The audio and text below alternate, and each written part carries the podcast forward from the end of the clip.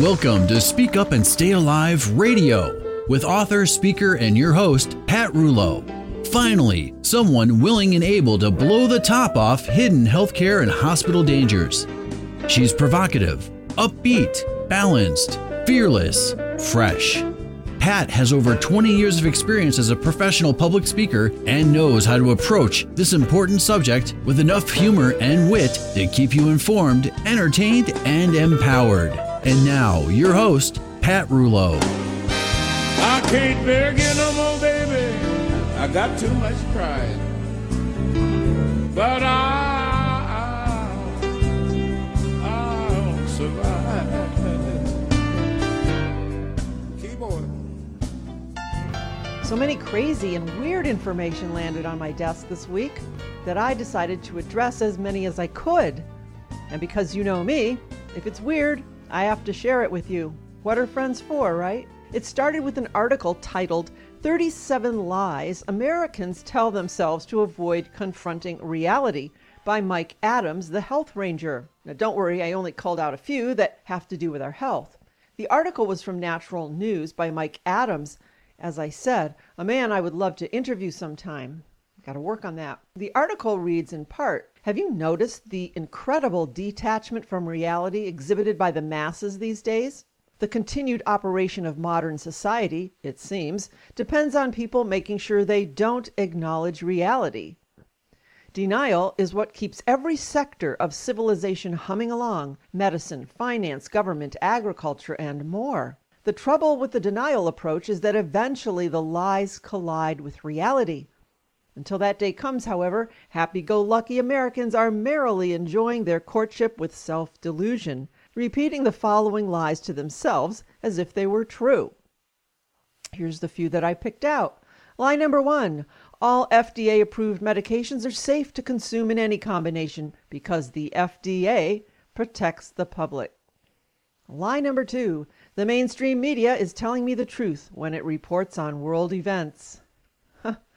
We know about that one. Lie number three chemical food additives are tested for their safety before being widely used across the food supply. Mm, not. Lie number four it doesn't matter where my food comes from as long as it's cheap and delicious. Lie number five GMOs, genetically modified foods, must be safe to eat because a bunch of scientists paid by the biotech industry all tell each other that GMOs are safe and therefore have reached scientific consensus. Lie number six mercury in vaccines must be safe to inject into children. Otherwise, the CDC and the FDA wouldn't allow it to be used in vaccines.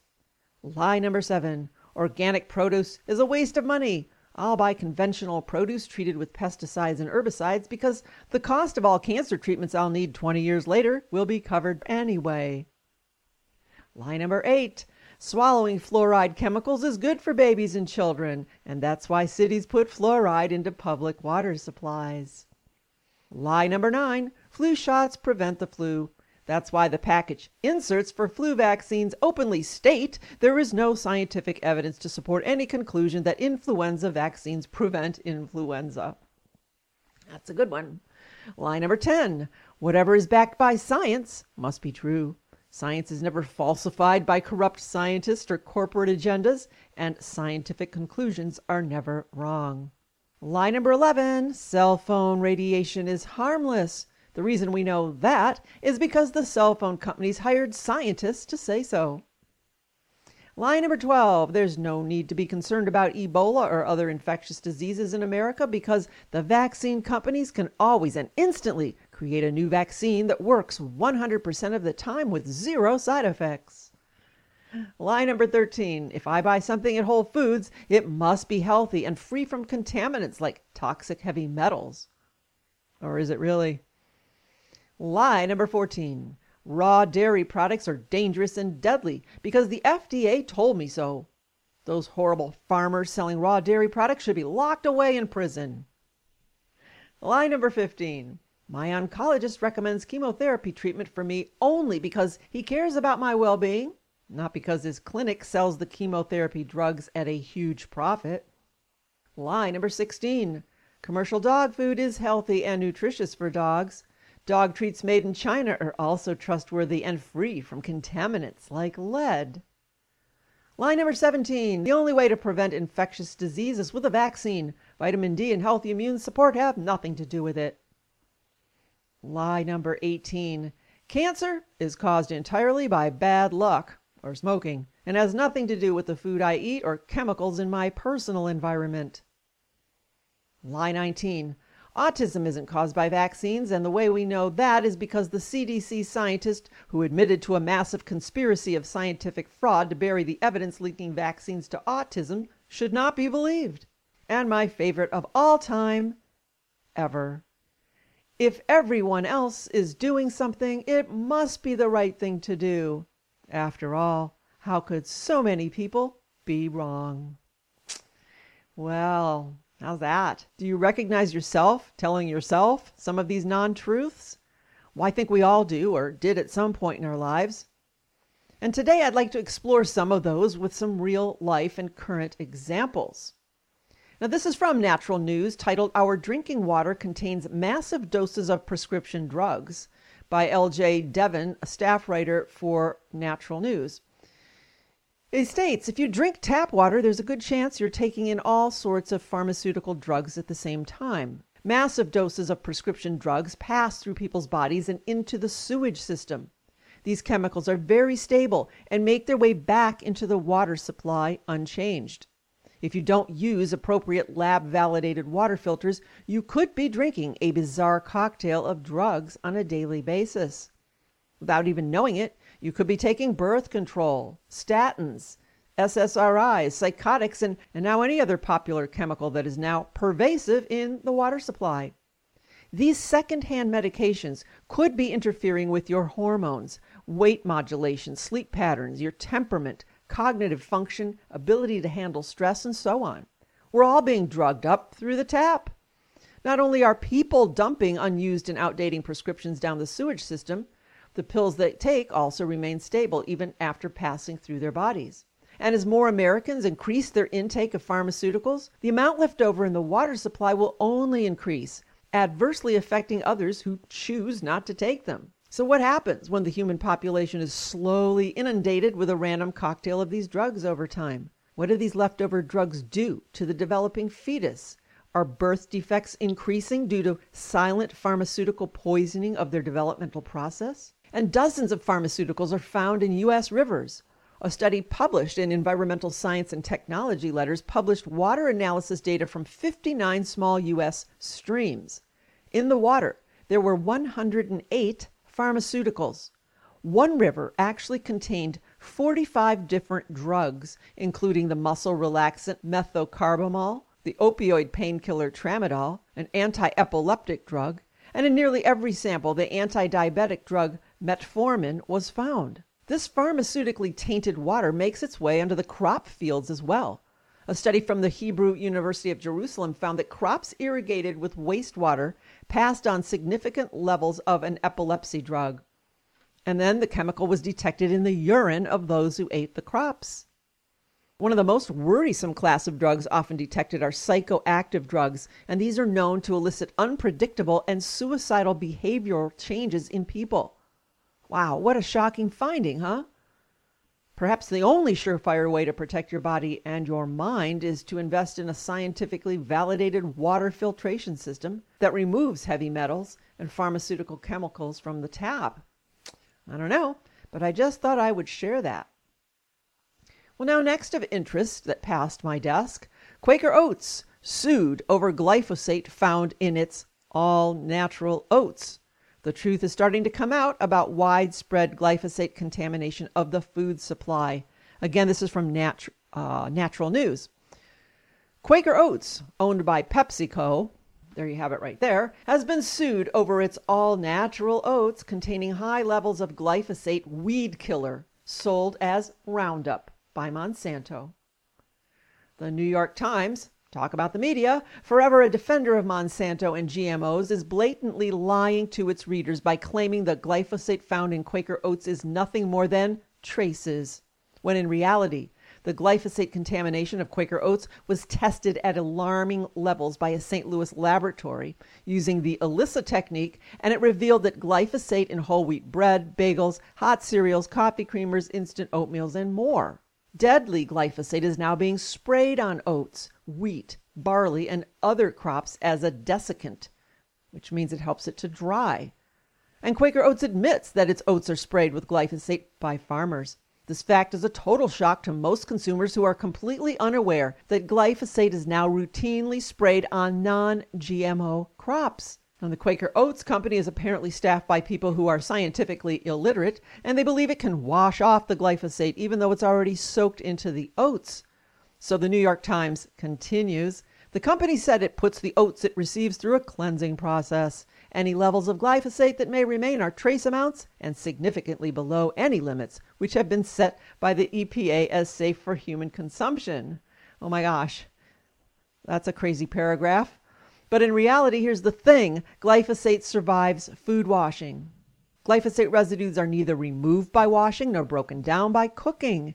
This herbicide residue remains on food for more than a year, even if it's processed, dried, or frozen. Now, the EPA, supposedly called the Environmental Protection Agency and now known as the Environmental Pollution Agency, has also colluded with the nation's worst industrial polluters to legalize the mass distribution of extremely toxic bio sludge, which is recycled human waste and industrial waste onto farmlands, crop soils, forage fields for dairy cows, children's playgrounds, and city parks. The sludge program. Wow. And just as the EPA did with biosludge, it raises allowable glyphosate contamination limits to whatever numbers are desired by the biotech industry.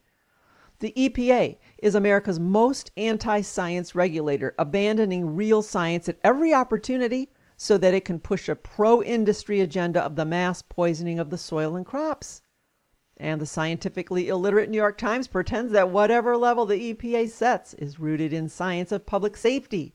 And it isn't. It's actually rooted in protecting corporate interests while poisoning the entire food system. And that, my friends, is exactly how glyphosate ends up in your Quaker Oats oatmeal, a product that used to be truly natural and safe to eat. And now, I wouldn't touch Quaker Oats with a six foot stick. Now, you may be asking, so what's the deal with glyphosate? Well, glyphosate causes cancer. Even at very low doses of exposure, glyphosate kills placental, embryonic, and umbilical cells. It's associated with genetic damage, mutations, including chromosomal aberrations, even at doses below those recognized as safe. And glyphosate was even implicated recently in the development of autism, neurobehavioral problems in children, and other neurological diseases, including Parkinson's and Alzheimer's. Yet Monsanto has convinced millions of farmers, the American government, and the European Commission that glyphosate is safe. And Monsanto and government authorities have known about the toxic effects of glyphosate since the 1980s. And both the industry and regulators have kept the public in the dark. Genetic engineering, in other words, represents imperial politics of the worst kind, aiming at no less than control of the world's food by agribusiness. Wow, something to think about, right? And then there's this little nugget. And I found this to be of extreme interest as my granddaughter now has a tree nut allergy. Yes, allergic to tree nuts. And her Montessori school said, Oh, don't worry, we are nut aware. Nut aware? Let me ask you this Did you know of any schoolmate when you were growing up who was allergic to peanut butter? I didn't. Yet now these nut allergies are as common as the common cold. Now, I've been scratching my head trying to figure out why, coming up with maybe genetically modified foods is perhaps the culprit, and I wondered too about vaccines, not really knowing how or why that might contribute until I found this. An article titled Severe Childhood Allergies to Peanuts, Eggs, and Dairy Directly Linked to Trace Ingredients in Common Vaccines by S.D. Wells of Natural News. Consider this. One century ago, you couldn't find anyone allergic to peanuts, But now it's commonplace for parents to send EpiPens to school for the teacher and nurse to keep near their children, just in case someone so much as opens a snack in the room that contains peanuts, or even if someone opens a food product that was so much as manufactured in a facility that processes peanuts. So, what's wrong with the human body that it would go into anaphylactic shock from a seemingly harmless food ingredient that couldn't harm a soul a hundred years ago? Today, peanuts cause the most common severe food allergy reactions and are the number one cause of death from food reactions, and for good reason. Peanut oil was never meant to be put in a syringe and injected into human muscle tissue. Say what? Yep. Peanut oil is a non stated, hidden ingredient in children's vaccines. Back in 2010, one family had their six month old child taken away from them, and they were accused in court of shaken baby syndrome until their attorney presented corroborating medical information about the child's anaphylactic reaction and swelling around the baby boy's brain that occurred as an immediate response to vaccinations. Which vaccines were those, you may be wondering? DTaP, Prevnar 7, and RotaTeq, which is for the rotavirus. And guess what? The administered vaccines contained unlabeled peanut oil, which is used as an adjuvant, but was not listed on the vaccine inserts. Now, this doctor basically proved to the court that the child's allergic reaction to having peanut oil injected by vaccine had caused the massive brain swelling reaction that set the boy into shock. In the mid 1960s, peanut oils were first introduced into vaccines because scientists hypothesized that they could prolong immunity. Somehow they thought the oil would act as a time release capsule, and within 20 years, peanut oil was the preferred excipient, meaning a substance formulated alongside the active ingredient of a medication for the purpose of long term stabilization. The dangers of its use, however, were well documented. The problem? Doctors and scientists had lumped immune response with immunity, making a very grave mistake that's still assumed to be true today. The myth is that the greater the allergic response to the vaccine, the greater the immunity that is conferred. Wrong. Today, anyone who challenges this myth is referred to as anti science, anti vaccine, and a conspiracy theorist. there is no faster way for a doctor to lose their license to practice medicine than to challenge this commandment of vaccine mythology. So, when do these childhood allergies experience a massive upsurge in numbers? The answer when the mandated schedule of the number and frequency of vaccines for children under age 7 doubled and then tripled. Here's what that looks like. In 1980, children under the age of 7 had 20 vaccines. 1995, 40 vaccines. 2016, 70 vaccines. Yep, I said 70 vaccines by the time a child is age seven? Well, so what's the easiest way to send a child's body into anaphylactic shock and create severe food allergies for the rest of his or her life? Well, inject intact protein from peanuts and eggs and dairy products directly into the infant's muscle tissue 36 times before the age of 18 months. When normal food becomes extremely toxic to children, the parents should review how those specific ingredients have been introduced to their children's bodies and what other dangerous trace amounts of carcinogens, antibiotics, and adjuvants, emulsifiers, preservatives, additives, brewing agents, carriers, and immune response stimulants are being injected into the body repeatedly for no logical reason. I mean, do you really know what's in most vaccines? Have you ever read the ingredients, warnings, reactions, and the documented side effects on a vaccine insert? Well, here's a summary of the most dangerous vaccine ingredients bovine cow serum, which is extracted from cow skin, and when injected causes connective tissue disorders, arthritis, and lupus, also shortness of breath, low blood pressure, chest pain, and skin reactions. Hooray for cows! Sorbitol, the synthetic sweetener which metabolizes very slowly and aggravates irritable bowel syndrome and gastrointestinal issues. Hydrolyzed gelatin derived from the collagen inside animals' skin and bones. Injecting gelatin poses the risk of infection from synthetic growth hormones and uh, mad cow disease. Sodium chloride raises blood pressure and inhibits muscle contraction and growth. Egg protein. Vaccines are prepared in eggs, and they're certainly not organic. And they may contain growth hormones, antibiotics, and salmonella bacteria. Then there's casein, also known as cow's milk protein. And many children experience severe allergic and life threatening reactions to traces of casein found commonly in the DTaP vaccine. Thimerosal, a neurotoxic mercury which causes autism. There are 25 micrograms in one average flu vaccine, and the EPA safety limit is 5 micrograms. So children who are vaccinated simultaneously with multiple vaccines receive over 10 times the safety limit of mercury in one day. Then there's human albumin, formaldehyde, a highly carcinogenic fluid used to embalm corpses ranked one of the most hazardous compounds to human health, can cause liver damage, gastrointestinal issues, reproductive deformations, respiratory distress, and cancer. Peanut oil? Enough said.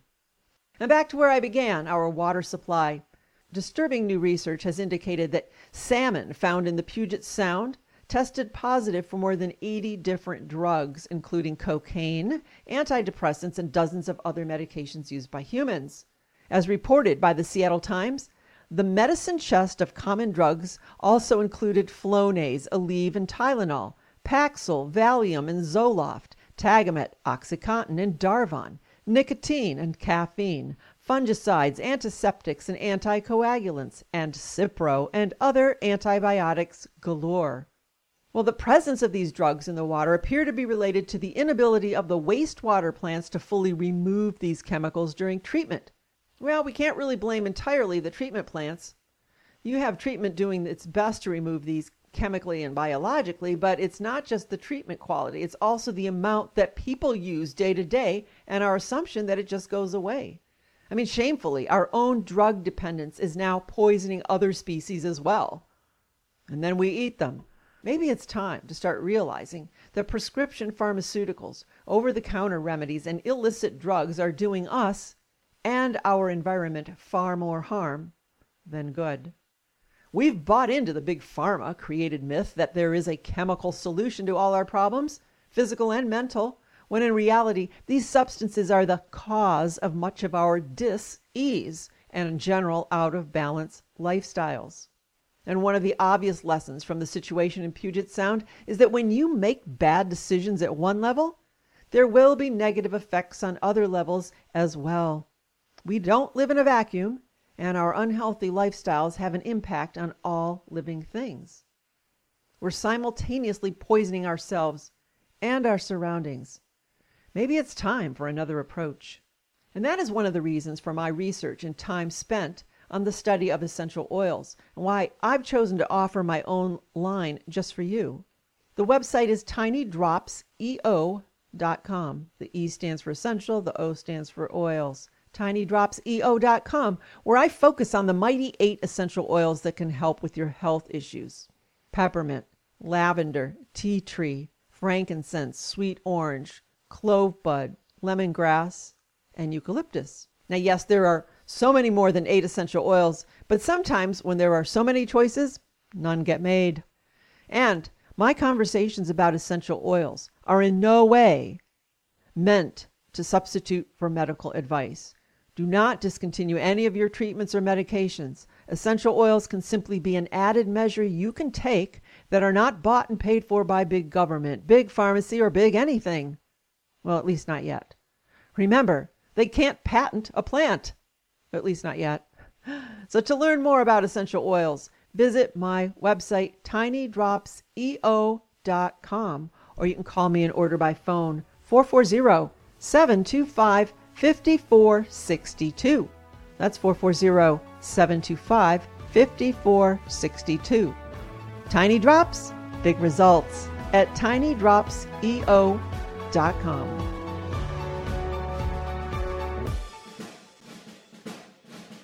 Listen to Pat Rullo and Speak Up Radio. To learn more, go to speakupandstayalive.com. That's speakupandstayalive.com. Hi there. I'm Gina Murphy Darling, the voice of Mrs. Green on the airwaves.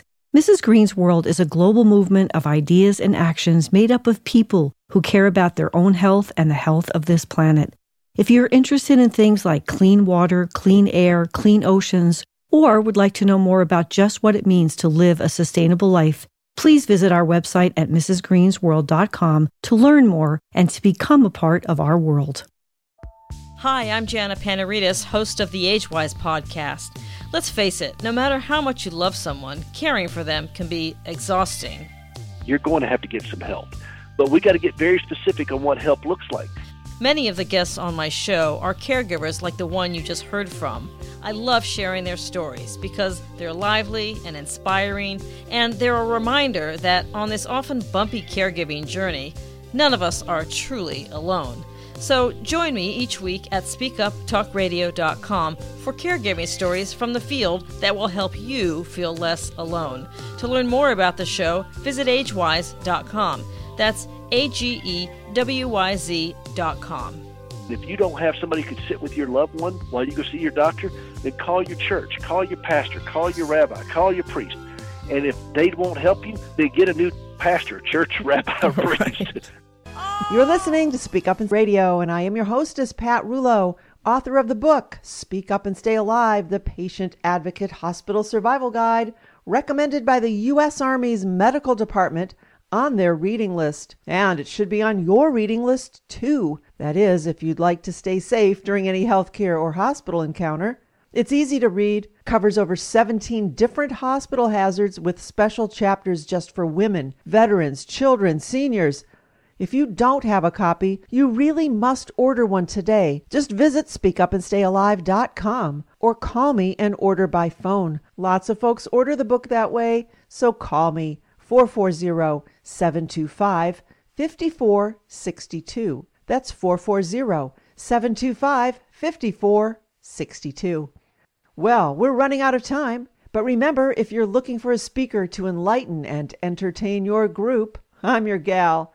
Call me 440 725 5462. 440 725 5462.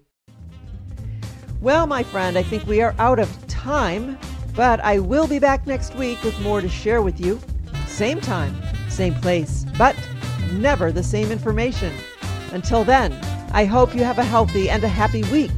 I am Pat Rullo, and I am the voice for informed choice. Yeah, it was awesome. You're awesome. She's awesome. You Isn't are. she awesome? awesome.